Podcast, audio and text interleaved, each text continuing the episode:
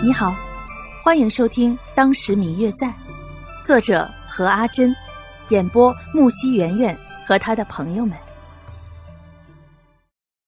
第二百零五集，白若秋朝着自己的房间所在的方向走过去，看见自己这个似乎很清闲的表哥，忍不住好奇的问了一个在心中很久的疑问：难道说，你堂堂一个往届探花郎？都没有什么事儿要做吗？嗯。听见白若秋的问题，刘静安又敲了一下他的头。难道你没听说过我是做什么的吗？嗯。白若秋看着他，听谁说啊？没什么，你先回去早点睡吧。我去见过叔祖父之后也要回去了。白若秋将自己的头往旁边一挪。看见这次刘静安的手上没有拿扇子，有些尴尬的愣在了那里。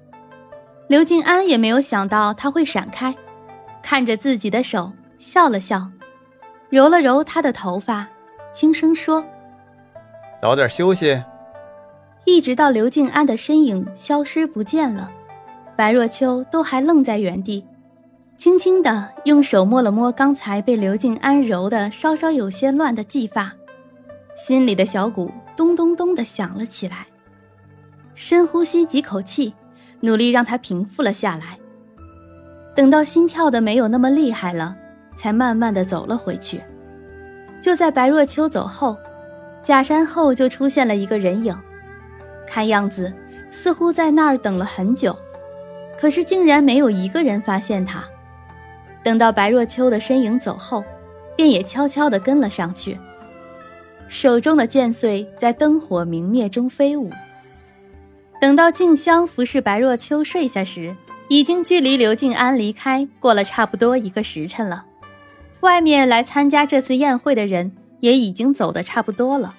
白若秋躺在床上，想到刘静安走的时候轻揉自己头发的场景，心里边就如小鹿打鼓一般的睡不着。为什么他不用扇子敲我的头？而是摸我的头呢？难道说我的头发上有东西？还是说表哥喜欢我？可是他不应该是喜欢花如姐姐的吗？明明就对她那么温柔。白若秋躺在床上翻来覆去的想着自己的心事儿，根本没有发现什么时候自己的房间门被人打开了。嘘！突然，一个黑衣男子就闯了进来。还没有缓过神来的白若秋一下子就被吓得坐了起来，还没有出声，那个黑衣男子就靠了进来，点了他的穴，让他浑身动弹不得。白若秋看着眼前闯入自己闺房的不知道底细的黑衣男子，一时间差点忘了大声呼救。等到反应过来时，却发现自己发不出一点声音。我今天来，只是有几句话要说。绝对不会伤害你，不过你要保证你不会大喊大叫，之后我就会解开你的穴道。不过你要是大喊大叫也行，只要你不怕我杀光所有的人。男子亮了亮手中的剑，剑锋在灯光的照应下闪烁出一阵寒光来。白若秋认出这个黑衣男子就是之前在穆家别庄遇见的那两个戴面具的黑衣男子之一，看样子。今天晚上在府上跟丢的那个男子，果真也是他。